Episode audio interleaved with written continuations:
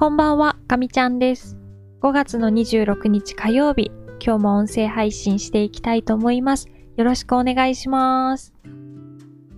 はい。では今日も元気にやっていきましょう。えー、今日、かみちゃんはですね、お昼休みに、ふと、涙が溢れてきました。ちょっとびっくりして、あれ？どうした？って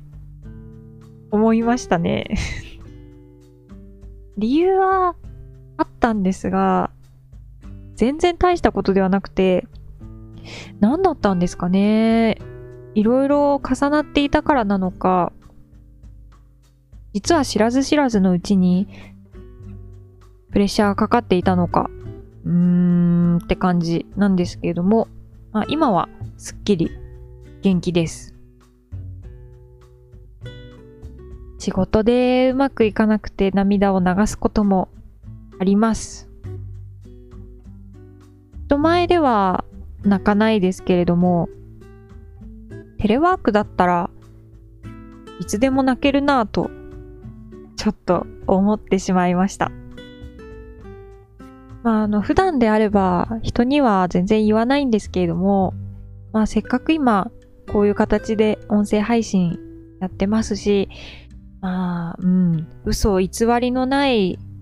かみちゃんの日常をね、お届けしていけたらなと思ったので、今日はあえて言ってみました。人生こういう時もありますよね。ということで、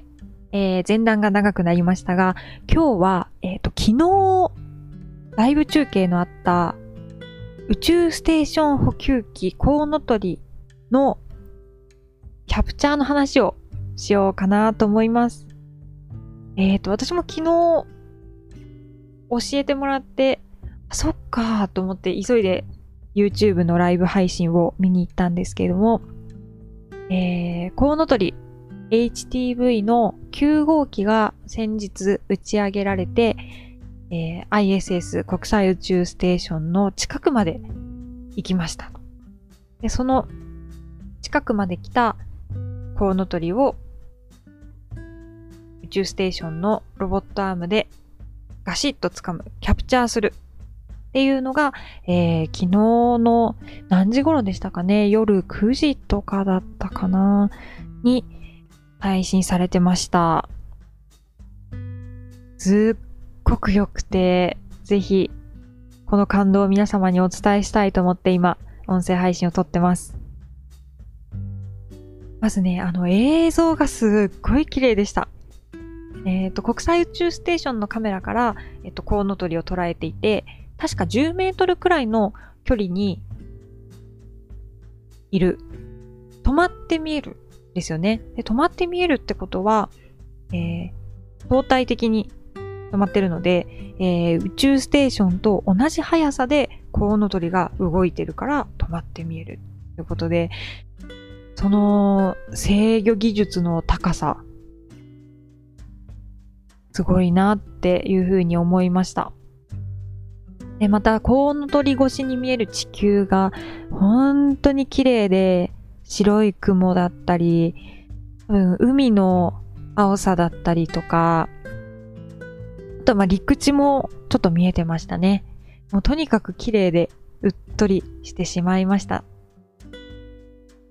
それで、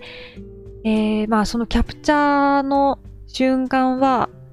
宇宙飛行士のゆいさんが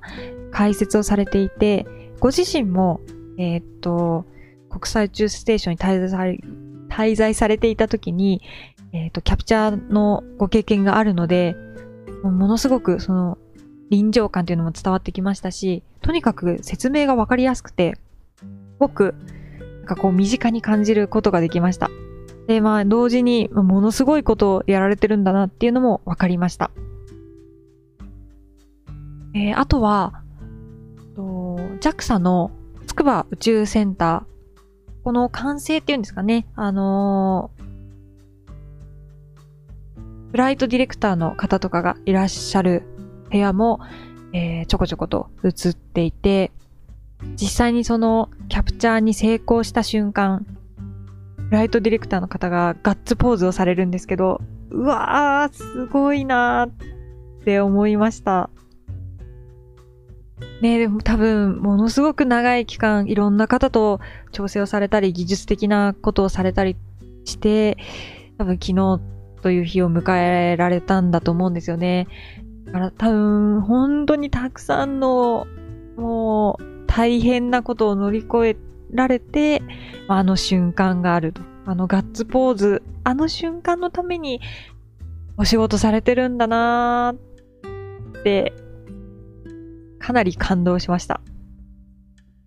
ということで、えー、っと、この映像はですね、